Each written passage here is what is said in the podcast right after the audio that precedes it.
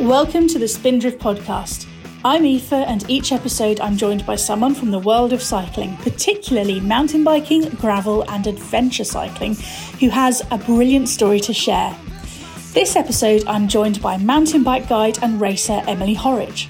She shares what racing and bikes were like back in the nineties, how she got into guiding as a career and the beautiful places she rides, and what she's learned about training as an athlete in her forties.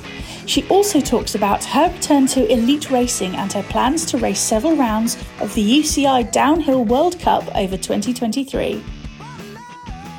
Now, this episode was actually recorded in December twenty twenty-two, but due to various personal misadventures, I've not been able to release it until now.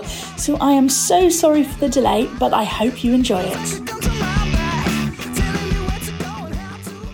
So uh, we've kind of known each other for a while now, but as with a lot of my podcasts, I like to kind of take things back to the beginning and just find out how you got into cycling and mountain biking in the first place. I mean, I've been looking back at some of, for example, your race history. I have some questions I want to ask you about how that's changed over the years. So let's start us off. Were you uh, big into mountain biking and cycling as a kid? Yeah, I remember having a shopper bike when I was about eight and trying to pull wheelies on it. And I don't know where this influence came from. I did see Junior Kickstart on the telly once or twice, which I thought was really cool. Perhaps that was where that influence came from. And then I think through the boys at school, so around about the age of eleven or twelve, I kind of became aware of mountain biking, or mountain bikes starting to become the big thing after B M Xs. I never had a B M X, I was never into B M X as a child. And probably like many young girls, I really wanted to be to have a pony and ride horses. And that wasn't something that was in within financial reach for my family. So in a way, bikes became like a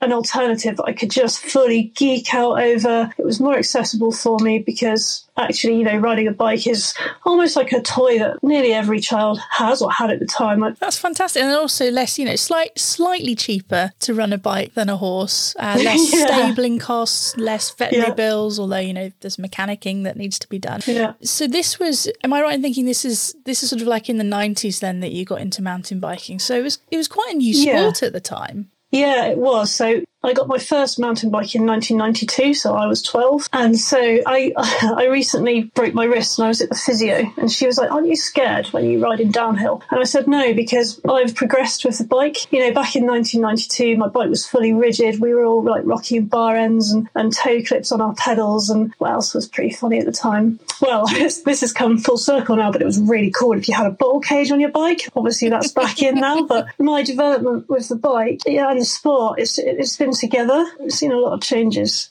I mean, the early days of mountain biking, so we had like people just, you know, just becoming aware of it in the U K. It was just beginning to really take off. And I've like seen some of the old videos of bikes and mountain biking and mountain bike races back in the nineties and the noughties. I've just got so much respect for anyone who was racing bikes back then, because those bikes looked absolutely terrifying. The brakes yeah, on them, yeah. for example, and they were so oh, small. Yeah, yeah. I had a hardtail, a Kona Mooney Mula, which had these beautiful cantilever brakes on it, like C N C'd aluminium, like, you know, at the time it was just like, whoa, look at those, they're amazing. And uh, the guy I was going out with at the time was, they're dangerous. The Shimano had just brought out V-brakes. He's like, they're dangerous, I'm getting you some getting you some V-brakes. And, and they were like, they were really good. But yeah, we were still on rim brakes. And I remember watching... um. Dirt with Jason McRoy and Dave Hemming and, and all of those guys just on repeat. What would that have been like, ninety-five? Yeah, I was still at school, so maybe nineteen ninety-five. Like, they were the gods of mountain biking as far as we were concerned, and we just thought they were so cool. And you look at the bikes they're on now, and they look like cross-country bikes, and they were doing downhill on them. It's just unbelievable.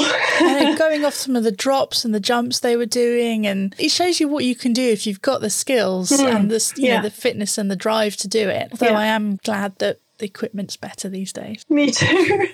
And so at what point did it turn from, this is something that I, you know, I'm doing for fun, I really enjoy doing it, not that this has changed at all, but um, to something where you decided that you wanted to start competing and racing? Well, it was kind of an extension of the riding that we were doing. So I grew up in Street in Somerset in the U K, and we had a local spot called the Cowell Hunts, which are these big bomb holes. I don't know if they actually came from bombs during the war, but they were big bomb holes. And I used to get up there, and there'd be all the boys from school in the summer holidays. You could go up and there'd probably be ten, fifteen sixteen boys from school, and we all were just like, oh, can you ride down that steep thing into the bomb hole? And then later on, can you jump out of that thing in the bomb hole? And then they were all talking about the Cheddar Challenge, which was a big thing in those days. Like, it, and Cheddar was like fifteen miles from home, so it's just like, oh, I want to do the Cheddar Challenge, and my friends are going, it sounds amazing. And, and at that point, downhill wasn't really a thing, and they were talking about doing cross country. Well, I never got to do the cross country, but I would have done, just because it's that whole, you know, whoever you're hanging out with, things you hear, you're like, oh, that sounds amazing. And then eventually downhill came on the scene, and they were talking about that, and then I wanted to do that. So it just, it was just three of my friends, really, just them making it sound so much fun that I wanted to try it. Tried it and absolutely loved it, and was like, oh,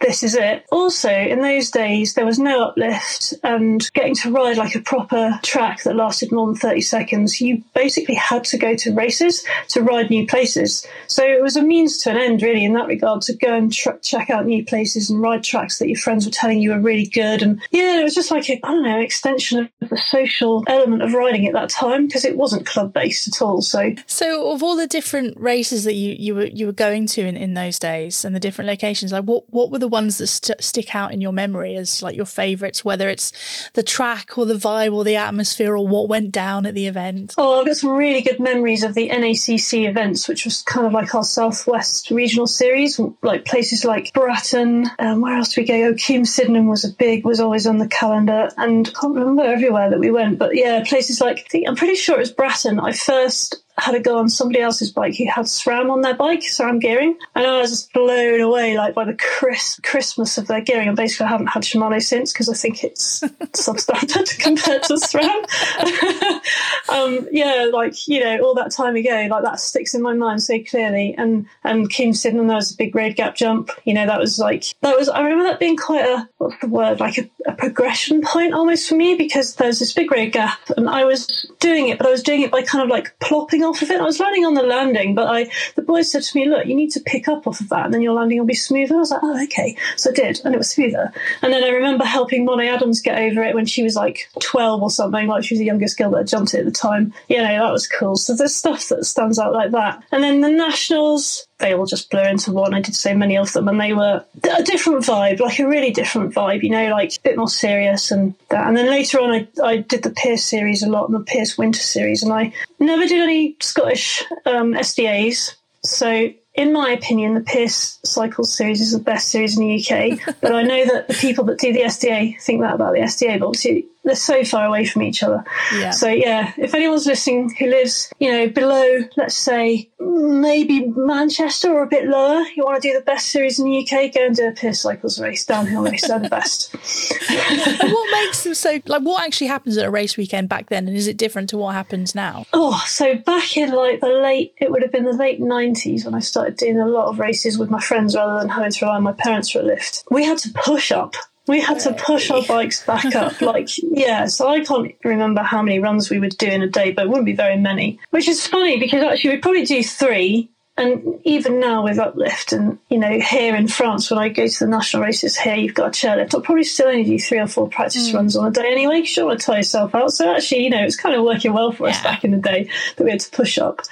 And the thing that makes the Pier Cycles races so good is the vibe. I always say it's like having a picnic with your friends with a bike race on the side. It's so nice. Like, everyone's super chill, super friendly. You just have a great time. They run their uplift like clockwork. You're not queuing for ages. The tracks are really good fun. You know, they're not usually hard and scary. They're just really good fun. The thing that's changed is, first of all, you don't have to push up at a race. And secondly, you can go on an uplift day as well to ride. You don't have to go to a race to ride track repeatedly. Now, I had a look on uh, Roots and Rain, which is a repository of, of racing results. Um, and it seems like pretty much everyone's on there. And I had a look at yours. Now, you need to correct me if if, if this is wrong, but it looked like you were at the two thousand three World Cup in Fort William. Was that your first elite World Cup? Yes, I think it was. Okay. Yeah, pretty certain. And that was, was only the second time that the World Cup had run in Fort William, and obviously it's been running yeah. every year since. Yeah. Um, what was what yeah. was that like, going to a World Cup when you'd sort of been competing at a sort of regional and national level? Oh, it was just really exciting. I mean, obviously I'd raced at that track before. I'd done the national there, I think probably mm-hmm. the year before. So I knew yeah. it was tough. It's never been my favourite track. I've raced there quite a few times over the years, and it's hard. It's really hard, but it has got better actually, because the start used to be, well, you know where now it starts in the in that yeah. eye-shaped thing, and it's quite smooth at the top, and then you've got a bit of boardwalk, and then it gets rough. Well, it used to start at the end, more or less at the end of that mm. boardwalk, but the way that they've put the rocks in to make those corners, that wasn't there before either. It was just wow. pure roughness. It was just pure, and our bikes were not really made for it. But anyway, go, going back to the World Cup, yeah, it was just really exciting. I was just like, yes, it's going to be amazing. We're going to see all the pros, and I'm going to see how I stack up, and I'm competing at the highest possible level. Like, looking back now, I didn't really know what I was doing, but I, I had a good time trying my best to try and get down the track. It's yeah, so hard. I can imagine. It's I've I've heard, I've no, never been brave enough to. I'm certainly not going to race anything like that. There's a little few sections on there where I'm like, I could maybe just about get down it, but certainly not at, with any speed and any style at all. So anyone who can make it down that track, I have a huge amount of respect for. So that was the beginning of your um your World Cup career. How you know how did that go? How did you get into it? And how did you you know were you on a team? Were you did you have the support?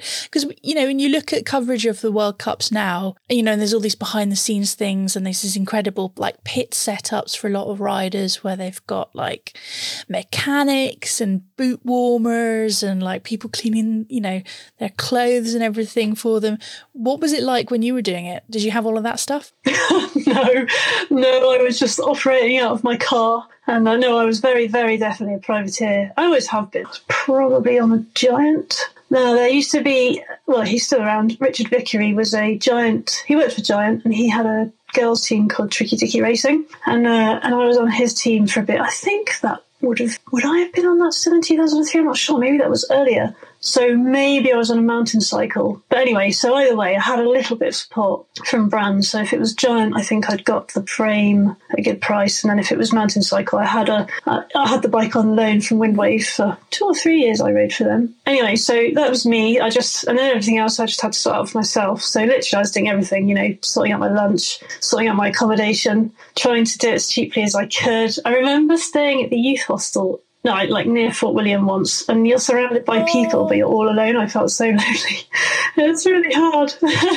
So then I tried to find people to come with me who maybe weren't racing, but just wanted to watch or just yeah. have some company at the end of the day, just to make that a bit easier. Because I wasn't very... I don't know, like I, I wasn't very good at talking to people um, or asking questions or, yeah, I was definitely always felt a bit on my own at the World Cup. And I think maybe it never crossed my mind at the time, but although mountain biking is an individual sport, it's also kind of a team sport. You know, you yeah. do, you can ask people questions and you can, you can, I mean, obviously I discuss yeah. lines with people to a certain extent, but nowadays, oh, it does help that the person I'm going to the races with is, is my husband, yeah. so I can talk to him about literally anything. But like getting down into the really near nitty-gritty of lines and how you're approaching stuff, I didn't have anyone to do that with, right. and I didn't even know to do it, so I'd say I was quite on my own, but I was enjoying it, I was loving it, I was just yeah no I just I just it was just what I wanted to do, so it didn't matter too much that I was on my own, and that's what I poured all of my money and time into, so so yeah so it was tough, but it's just what I wanted to do. And I think without racing, without bikes, probably wouldn't have been to some of the places I've been to. Well, I wouldn't have been, so bikes are why I've ended up living in France as well, so there's lots to be very grateful for, even though it was tough looking back. But what an amazing adventure as well, to be sort of a young woman and going to all these races and this buzzing new sport that sort of um, it has emerged and is growing, and you've been there from the beginning of it, being part of something that's, that's got this incredible momentum behind. And I know like in the early days as well, there was a lot of a lot of excitement about it. I mean, there was mountain biking on like mainstream telly sometimes as well, which is like, oh mm. my God. Yeah, I remember seeing the R A V four series. In fact, that was probably why I wanted to do nationals. I saw the R A V four series on the telly, and I'd been doing regionals, and I guess the, na- the next natural step was to have a crack at nationals and see, you know, see if you're any good. And I think, when did I do my first national? It must have been nineteen ninety-nine or maybe ninety-eight. No, not let's say ninety-nine. And um, yeah, and it was yeah, it was cool. It was just really cool to be competing at a national level and going all over the country to check out new tracks and, and have uplift. Oh, yeah.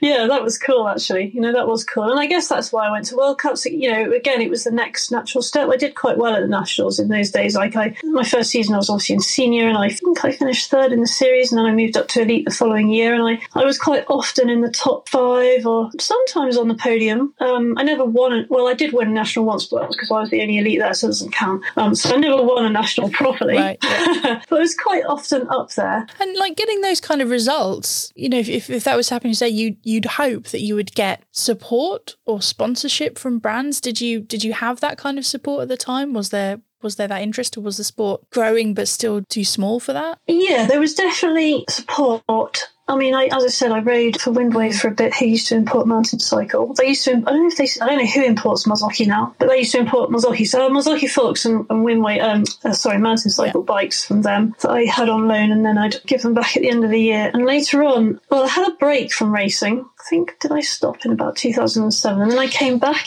in twenty ten, and I then was supported by Transition. Right. They would loan me a bike, and then at the end of the year, I'd either sell it for them and pocket the difference, I'll just give it back. And later on I was I was supported by Transition directly, so that was in two thousand fourteen. Yeah, so but never never any money, just products. But it did mean that I didn't have to buy a bike, which was obviously very helpful, because I was working full time and pouring all of my money into getting to the races, so not having to buy an actual bike was very helpful. Had a few oh, I remember having a Fox I had a Fox clothing deal way back. Yeah, like in the uh-huh. late nineties. That was pretty cool. I was stoked, you know, because Fox was such a such a cool brand, and I remember being like, wow, this is amazing, and and then financially speaking I was on, on my own, just just working and spending it all on going racing, which was cool. I mean, if you're going to spend your money on anything, that sounds like a pretty good way to spend it. Yeah, yeah, it definitely kept me very happy, yeah, for sure. So so you're also a mountain bike guide now currently, and you, you run some amazing guiding holidays uh, that I've I've sort of seen and been coveting for a while now, so hopefully when I've saved my pennies up a lot, I'm going to come and bother you on a mountain somewhere. Oh, um, that'd be cool. I'm going to have to up my skills there, because I know that you were very, very fast and very good, so I think I need to like upskill myself beforehand. What made you decide to get into guiding then? You know, what is it that you enjoy about guiding? In two thousand six, I was asked by um, Flow M T B, who were, Flow M T B were in Morzine anyway, and I think it was their first year, and it was run by um, a lady called Sarah Burdon and her husband Guy Bowden. They've got very similar surnames. And they knew Ben Day, who is from Poole, and he had seen me at the races. Um, I didn't actually know him, but they had said, he had said to them, oh, get Emily Horridge to come and help you do, they wanted to do a, a women's skills week. So they got in touch with me, and off I went to Morzine in two thousand six and did a week of coaching. I think I did two weeks actually, and um, it was brilliant. And I'd never been to Morzine before either, and I'd never been abroad to ride my bike unless it was a wow. race. So this whole idea of just going abroad to ride your bike and then not being the stress of a race was absolute. It was a revelation. It's like, oh my word, this is really nice. Even though I was working because I was teaching people how to how to ride their bikes, it still wasn't anything like as stressful as being at a race. And I was like, oh, wow, oh, wow. And then I discovered that you could be paid to be a guide, because at that time you could guide in France still. They hadn't come up with, you can't guide in France, like the French didn't. I don't know. They just hadn't got across with the English at that point. um, so I went back there in two thousand seven and did a whole season with them working as a guide. And then I was like, oh, this could be another way to be paid to ride ah. my bike. Because, you know, my dream with all the races, like obviously my dream was like, I just wanted to be a professional mountain biker. I wanted to, I wanted to be a racer, but that never c- quite came to be. So, yeah, so it just was another avenue of pursuing my love of riding a bike. So, yeah, so I did that in two thousand seven. And then I went back there in two thousand ten and did another season with them. And then I ended up over here in Les Arcs, and I've been here ever since. So, yeah, so it was, again, just a, a chance thing of somebody asking me to do something, me discovering that there was a sort of another career path involving bikes and being like, oh, I really enjoy this. Let's let's let's do it. Let's keep going. So that's where that, how that came about. What kind of things do you do? I mean, is it individual? Individual guiding for like groups a day at a time, or is it does it tend to be sort of holidays and routes? Like what what's your preference? I like to guide people for a week mm-hmm. at a time, because you get to know them and you can really tailor the kind of riding that they obviously obviously like to do.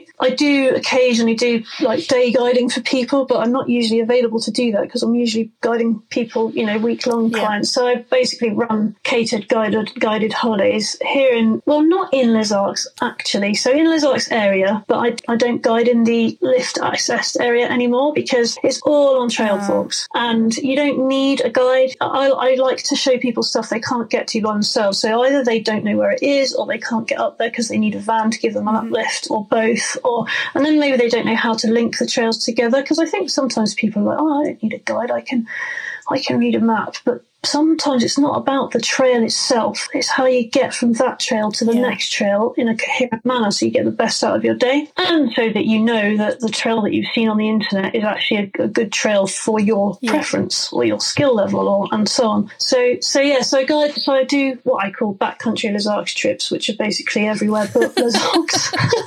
But in this valley, um, we ride on the on the hillside opposite the ski resorts and all the way down towards Albertville and up into the Beaufort town. There's a famous ride, the Beau- Beaufort Ridgeline, which has got a stunning view across this lake, and you can see Mont Blanc oh, wow. in the distance. And yeah, it's really, it's really cool, and, it, and I really like doing that. And I like to have people for a week, as I say, because I get to know them, I get to know what they like yeah. to do, and it keeps it really varied for me yeah. as well, because I'm not riding the same trail day in, day out every week and so on. And it's just nice to be out of the resort because it's quieter. You won't see anybody else on the trails, and the trails are basically pristine. Whereas in Les Arcs now, they're still good, but because I've been here for ten years, I can see that they've deteriorated yeah. and I'm oh I want to go ride somewhere else.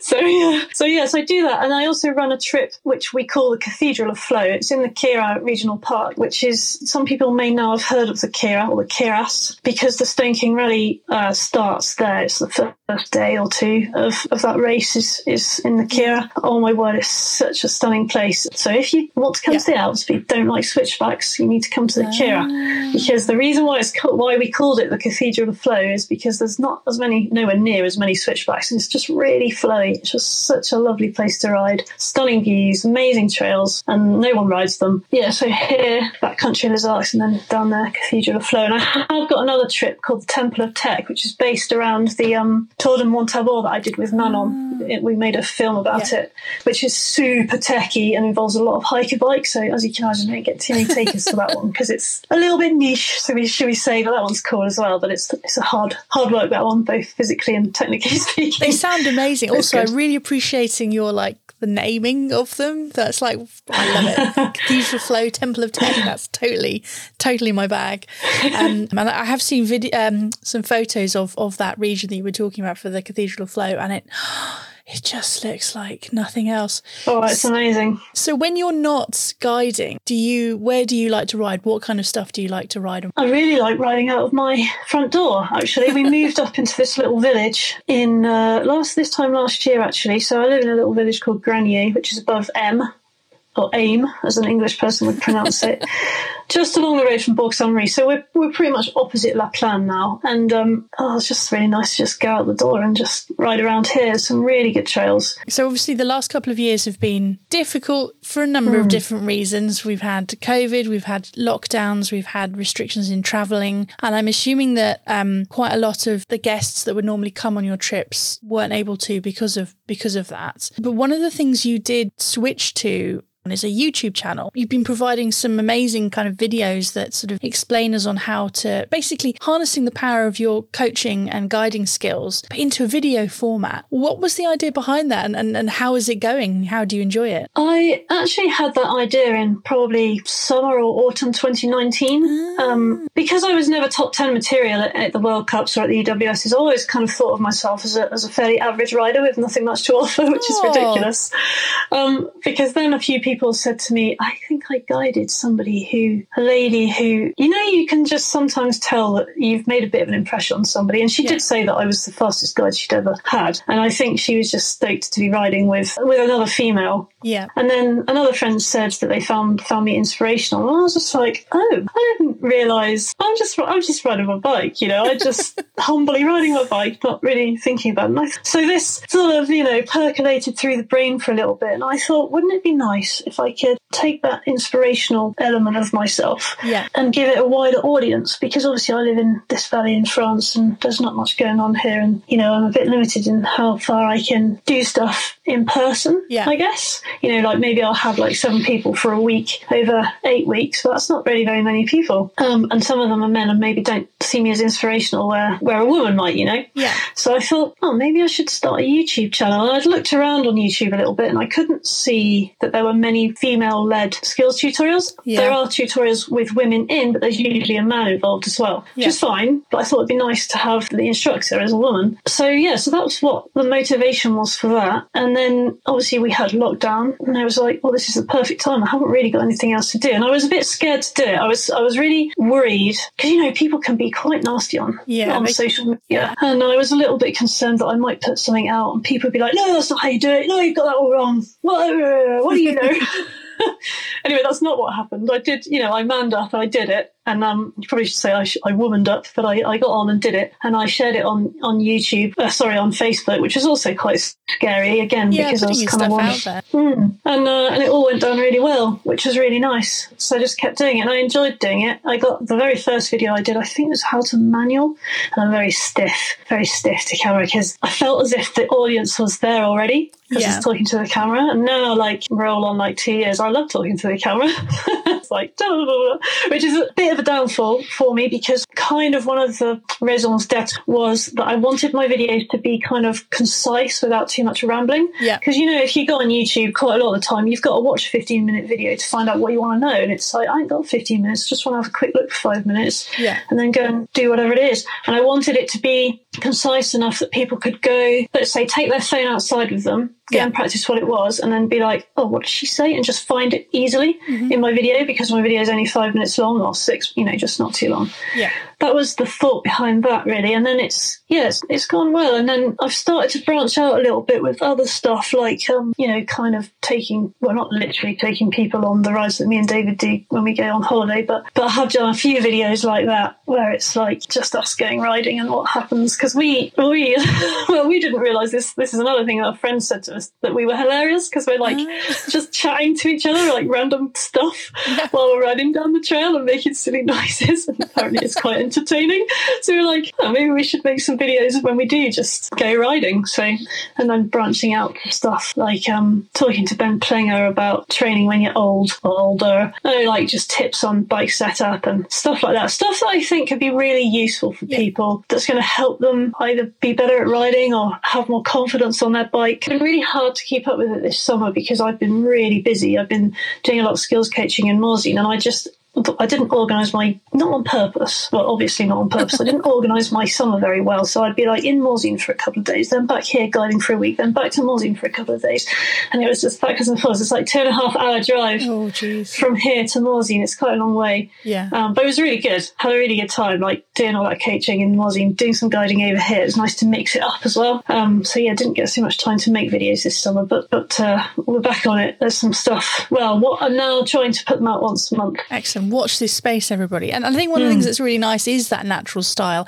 One, that it's, it's good to have um, more content, mountain biking content um, involving and produced by women. Definitely. We just, I think we still need more representation of that because it's, It's not like it's getting better, but it's still not there. Um, yeah. And also you just, you have a wonderful natural style about it. Like you just kind of like, you make it seem like it's so much fun and make it seem doable. And like, yeah, I want to listen to you telling me about this oh, stuff cool. because because you're like, oh yeah, you're, you've got such a nice way about you that's that's really entertaining, engaging and informative. And yeah, you, you put the information across there really well.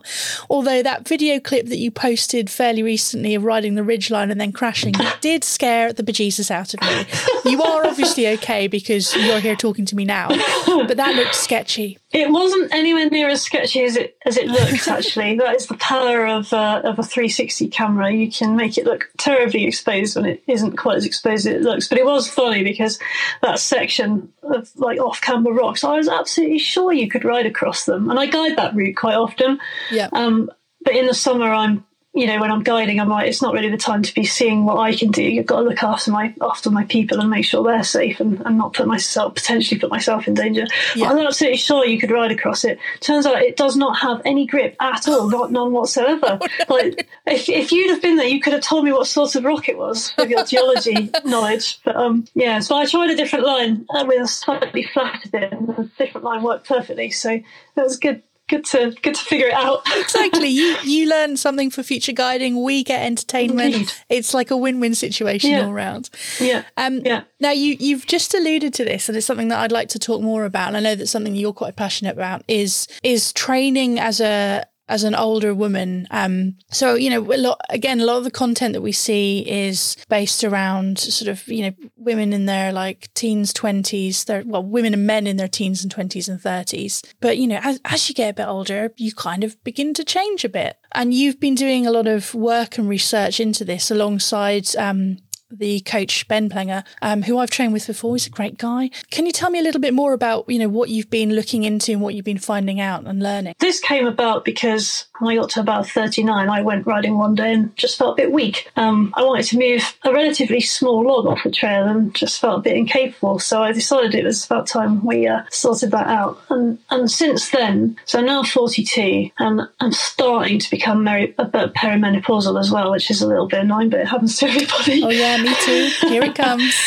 So, yeah, just wanted to, I started to ever so slightly worry that I might not be able to continue to ride how I want to ride. And at that yeah. point, I wasn't back into racing. I was still just sort of riding for pleasure and guiding and what have you. And then I heard a podcast, I think it was on the performance... Oh, I can't remember the name of the podcast. But anyway, it was another lady called Amber Niven, an American lady, and her coach. And she went, attended the Olympics at the age of forty-six and came fourth. Now, unfortunately, I can't remember. She's a cyclist, but I can't remember what event that was in. But I was like, wow, she's forty-six and she came fourth at the Olympics. That's that's amazing. So anyway, I looked, listened to the podcast and, and they were talking about how they tweaked her training to take account of her age. Yeah. They were just talking about how maybe the, the build, like the, the build needed to be a little bit slower compared to a younger athlete.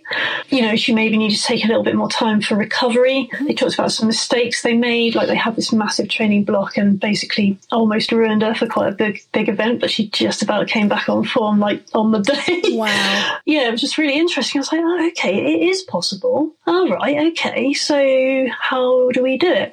And then whether I did a Google or what I did, but I did find, I, I read a paper from, from twenty fifteen by Professor Steve and some other people.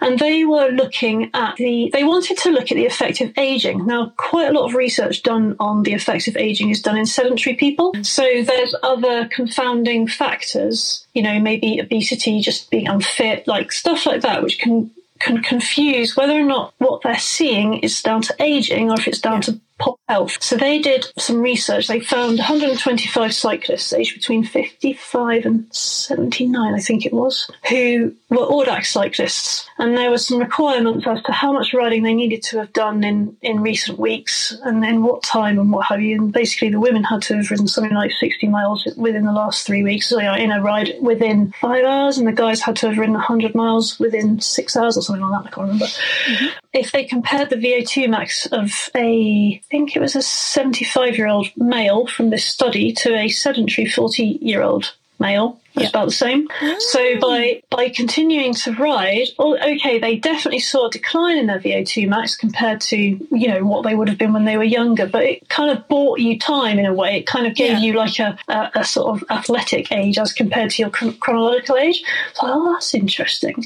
And then the next thing I read was that they took samples, muscle muscle samples, and in a sedentary elderly person, the difference is really obvious. Uh, there's like lots of fat in the muscle. And lots of sinew and what have you. You take it from an active old person and compare it to a younger person's muscle and you can't tell the difference. Wow. Like if you're looking under the microscope, which is obviously what they did, they couldn't say with certainty, oh, this one's the young person and this one's the old person. I was like, oh, okay, so basically if you use it, you don't lose it, which obviously we all know, yeah. but you do kind of wonder, don't you, like yeah. as you grow older, because most people are, you know, they've got jobs and responsibilities and children, and I have a job, but I don't have many responsibilities and I don't have children. So that gives me a little bit of an advantage in that I do have time to do quite a lot of exercise, and my job involves me doing exercise as yeah. well. So I was like, oh, okay, okay, this is cool. Okay, I think we can, we we don't have to give up on, on ourselves when we get into our early forties, or yeah. even as women, as we approach menopause as well. So yeah, and then I've done a little bit of research on the menopause as well, because like my sister-in-law, for example, she yeah. she's a bit older than me. She's going going through it, and, and my mother-in-law doesn't seem to be able to tell her, give her any tips. Wow. Like, from what I can go on. Yeah, my mum's got a few tips for me, which has been really good. But you still kind of, if you understand what's going on in terms of your hormone levels and all that sort of thing, it's like, oh, right, okay, that makes sense. And, oh, this is why I'm seeing this change. Ah, so, yeah, no, it's just been really interesting to reassure myself that I can continue to exercise at a level I want to exercise, ride my bike at a level that I want to ride it at, and so on. I just need to take care of myself and actually do some training on the side, which is kind of where Ben comes in. And, uh, and yeah, we can just keep going. I mean, this is this is excellent news. Uh, you know, as if you needed, uh, you know, a motivation to do it anyway in the first place. But I think also it is interesting, like you were talking about sort of um, menopause as well, and sort of fitness as you age, that there is more information around that, because it sort of almost felt like you'd sort of reach a certain point and everyone's like, oh, we're not that bothered. There's no information. You might as well give up now because life is over. Yeah. And menopause, well, that's this mysterious thing that happens and yeah. like no one ever talks about. So at least now that there's more information out there, more people are talking openly about this and there's more support available, which is great, because I too am heading into this and I'm less nervous than I think I would have been if this had been happening like even like five, ten years ago, because there is more information out there and you kind of have a bit more of an understanding about what you need to do if you want to continue to, you know, be, be fit enough to ride your bike for as long as possible. Can you tell me about some of the stuff that you've been doing with Ben then? He's very good at, at kind of like tailoring programs to individuals. Yeah, so, well, I met up with him actually when I was in the U K back in the spring, and we made a video about training kind of into your forties. And we were just talking about, yeah, it's the same thing as I heard on the podcast I mentioned before actually, about you kind of need to accept that it's going to be a slower build and it's going to take time. Maybe where uh, somebody in their twenties might be able to kind of smash out deadlifting, I don't know, double their own body weight way more quickly than than you can when you're forty. You just, or in your forties, you just need to take a bit more time over it and be consistent and sort of listen to your body really, and accept that you're going to potentially have to take more, more recovery days and more rest if you've gone really hard. I'm actually following his downhill program at the moment, and then we're going to get into a tailored program in, in January, ready for this coming season. But that's really good, and I really like his program because I think it's quite thorough. I think that he gets you to do exercises which look after, well, they're not just about purely doing the big compound lifts like deadlifts and squats mm. and things. Um, it's all about looking after joints and, and what have you as well, particularly knees. There's lots of stuff that he gets you to do which is going to make sure that you don't end up with funny muscle imbalances which are going to affect your knees later on, which is quite cool. And also stuff which is really good for your posture, which I haven't seen in other in other programs, which I, I think it's good. I just think it's thorough and there's a good attention to detail, and, and I've really felt the benefit from it. David did his over forties program, and David is not into the gym, doesn't never ever wanted to do anything like it. He absolutely loved it, found it really beneficial. He was doing it, so it's something like three times a week, and it'd take him about forty-five minutes each time. So it's perfect for people that don't have much time, because yeah. David's an electrician. He actually does way more work than me in the interseason. Well, he's at work now. So he doesn't have as much time as I do to train. So yeah. it was really good. So you've gone from, um, you got into mountain bike when you when you were younger. You loved racing. You had the opportunity to race World Cups. You did well, but perhaps, you know, as you said, it didn't quite take off for you. More recently in the last few years, you were sort of investigating this whole idea of like, how can I, you know, sort of maintain my fitness? How can I progress my fitness and skills? Which leads us on to more racing for you, because you've you've gone right back into that, like big style. Yeah, I... So years ago, I always said that I would do Masters World Champs one day. Yeah. And by the time, and but they were in, for many years, they were in South America. There was a few years where they were in Brazil, and yeah, that was well out of my out of my reach financially speaking. So mm. oh, well, we'll wait for them to come back to Europe. Anyway, by the time they came back to Europe, I was not into racing at all. And then it was coming up to my fortieth birthday, and I thought, wouldn't it be a cool way to usher in being forty if I go to World Champs and see if we can win it? So that's what that was. I was like, yeah, let's let's give it a go. And I, I just started riding for Scott, which meant that I had the opportunity to get hold of a gambler downhill bike. Yep. So, you know, things were sort of falling into place in that regard. And then obviously the Masters World didn't happen in twenty twenty because of COVID. Yeah. So I was like, oh, well, we'll just put it back to next year. In fact, it was you that said to me, we'll just do it next year instead. And I was like, oh, yeah, it doesn't matter that it's not my fortieth year anymore. So we went and did that. And I, and I wanted to, so when I was racing, when I was younger, I didn't know how to train and I didn't train. I rode purely on talent. And which is probably why I didn't get very far. And I just didn't know, like, who to ask. I mean, I did ask somebody, and she gave me, like, a woman's, like, toning program, which oh, obviously wow. didn't, she didn't understand the sport, and I didn't really realise or understand. Yeah, so anyway, so I did try, but it didn't work out. So this time I was like, right, okay, there's way more information now. I'm going to sign up to a, to a training program, and we're going to get we're going to get in, in shape for this, so that I feel like I've done everything I can to be prepared yeah. for this race. I can put my best into it and hopefully win it. So that's what I did. Went to the race, won the race. So yes. Awesome. So yeah, so became a Masters World Champion in twenty twenty-one of the, well, I was in the forty to forty-four age category, but I did actually set the fastest women's time of the day. So full world champion. Oh yeah, totally. twenty twenty-one. So that's cool. And I enjoyed it. I really enjoyed it. I stopped racing downhill in twenty twelve because I'd started to put too much pressure on myself. Like, I had probably unreasonable expectations as to positions and, and things like that. Stuff that you can't control, you know, mm. and and, uh, and I'd really fallen out of love with it, so I just stopped. So anyway, that really reignited my my interest in racing. So I thought, oh, I think I'll do some I think I'll do some French Nationals next year. Yep. And I was like, maybe if I get some U C I points, I could maybe think about a World Cup. Like, that's how well into it I was. I was like, yeah, yeah, wow. let's go, let's go. Go. So I quickly realised that it was a lot easier to uh, to race over here if you've got a French race licence. So I got that uh-huh. sort of start, which is a little bit harder than in the U K. You have to have a medical certificate to say that there's nothing wrong with your ticker and you're all good and, and what have you. Whereas in the U K, you just pay the money.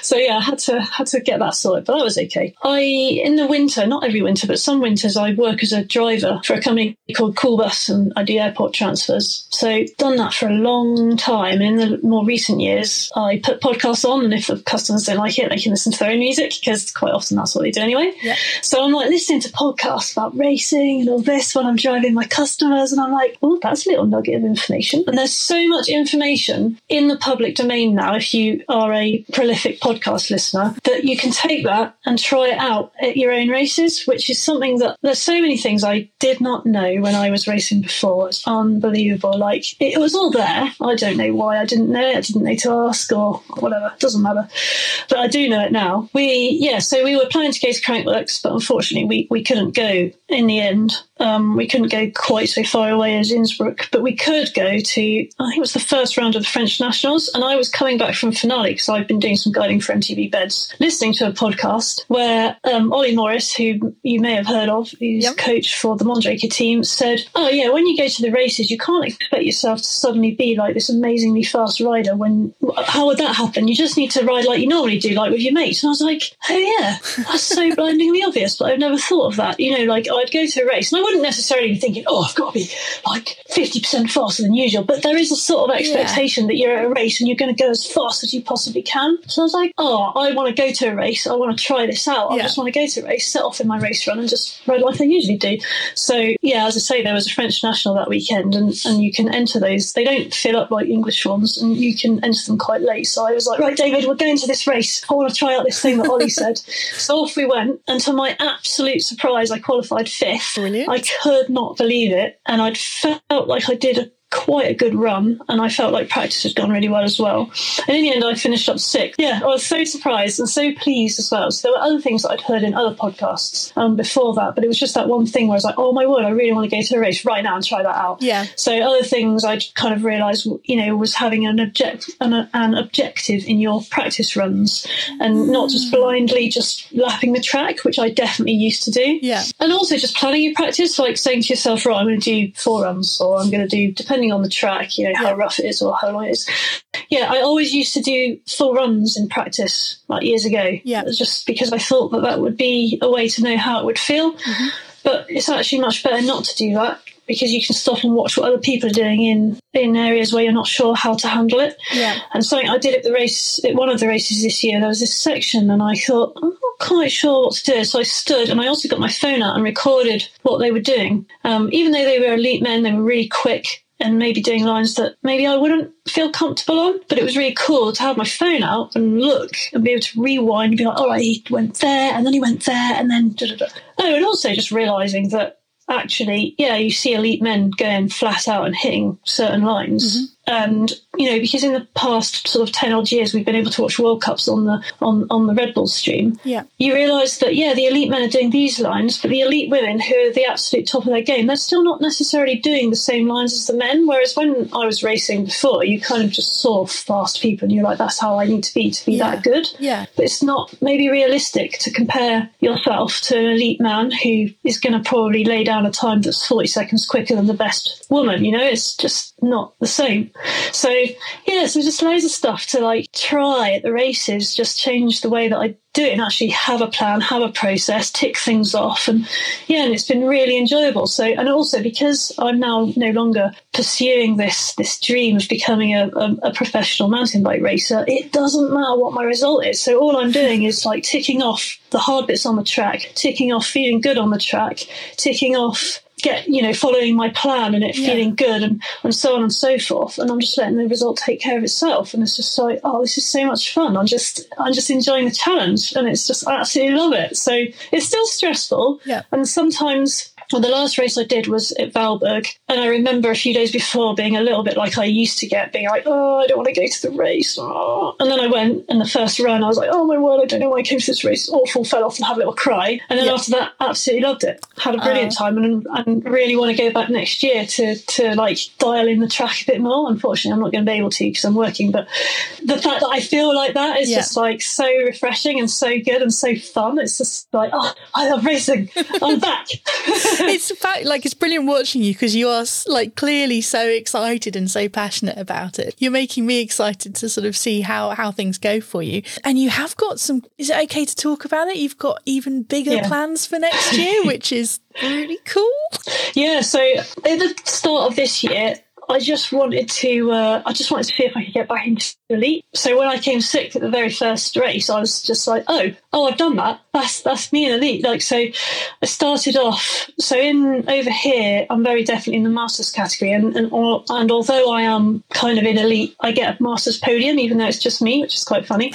So at that first race, I had a, a, a white number board, which meant I kind of had normal person's practice. Mm-hmm. And, and our practice was earlier as well. And then because I qualified fifth, I went to see the commissaires and said, oh, could I possibly practice in the A group practice, please? Because then it's a bit more like the time of day and so on. Yeah. They said yes. But at that point, I wasn't allowed to practice in elite. But then, having got that result at the next race, I got a yellow number board and I was allowed to practice in elite. Yeah, so it's just like, oh, oh, I've done that. Oh, I thought that might take all summer to get back up there. And yeah, and yeah so that was just like, oh, wow, okay. So that was that one. And then we had the race at Les Arcs, and practice went really well. Unfortunately, I threw it all away in the first corner and didn't get a particularly good result. But the race went really well, and yeah. I was really disappointed with the result. But when I reflected on how the whole weekend had gone, it went really well. Yeah. Like, it was good. And that track's long. It's like probably nearly as long as Fort William as well. So yeah. it's pretty tough. It's not maybe the same level of physicality. It is quite physical, but not quite the same level,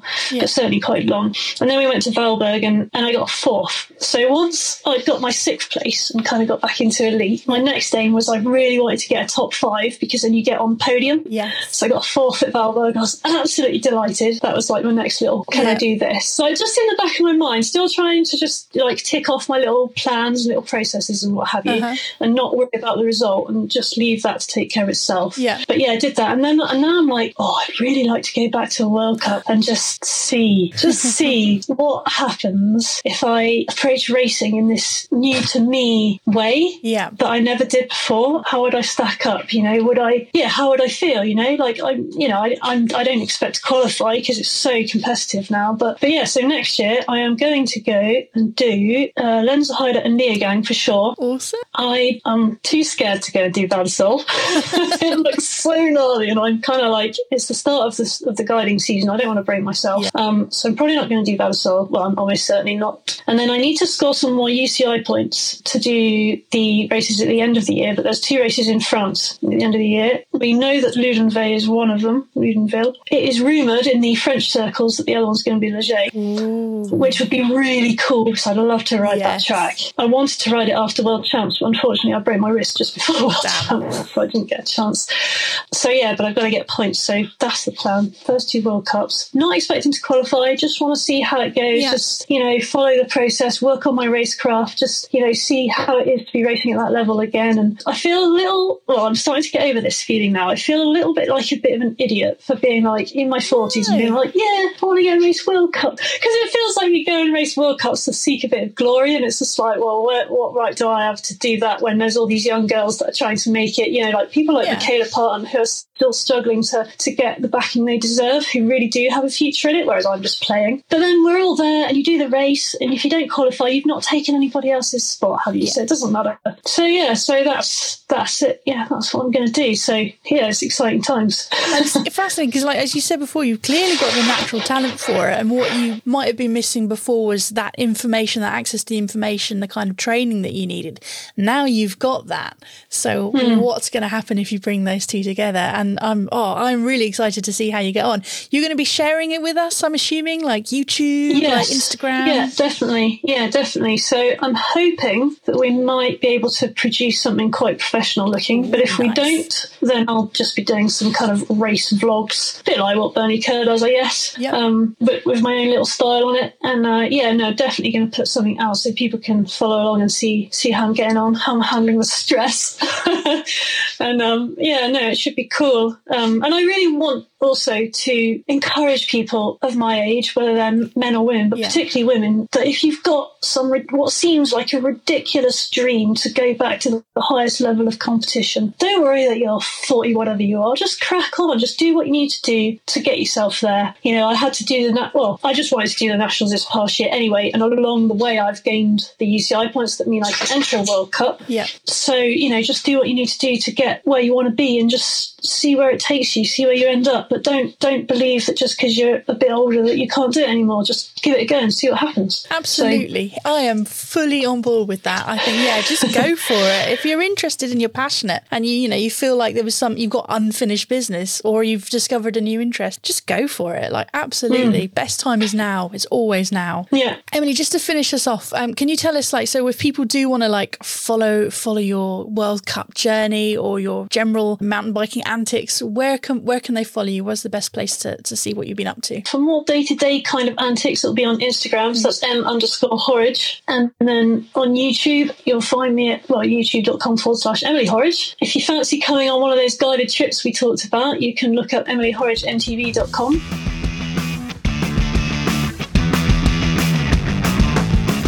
Thanks for listening to the Spindrift podcast. If you enjoyed this episode, please do leave a comment or rating, as it really helps more people discover the podcast. And don't forget, you can find out more and listen to previous episodes on the Spindrift podcast website.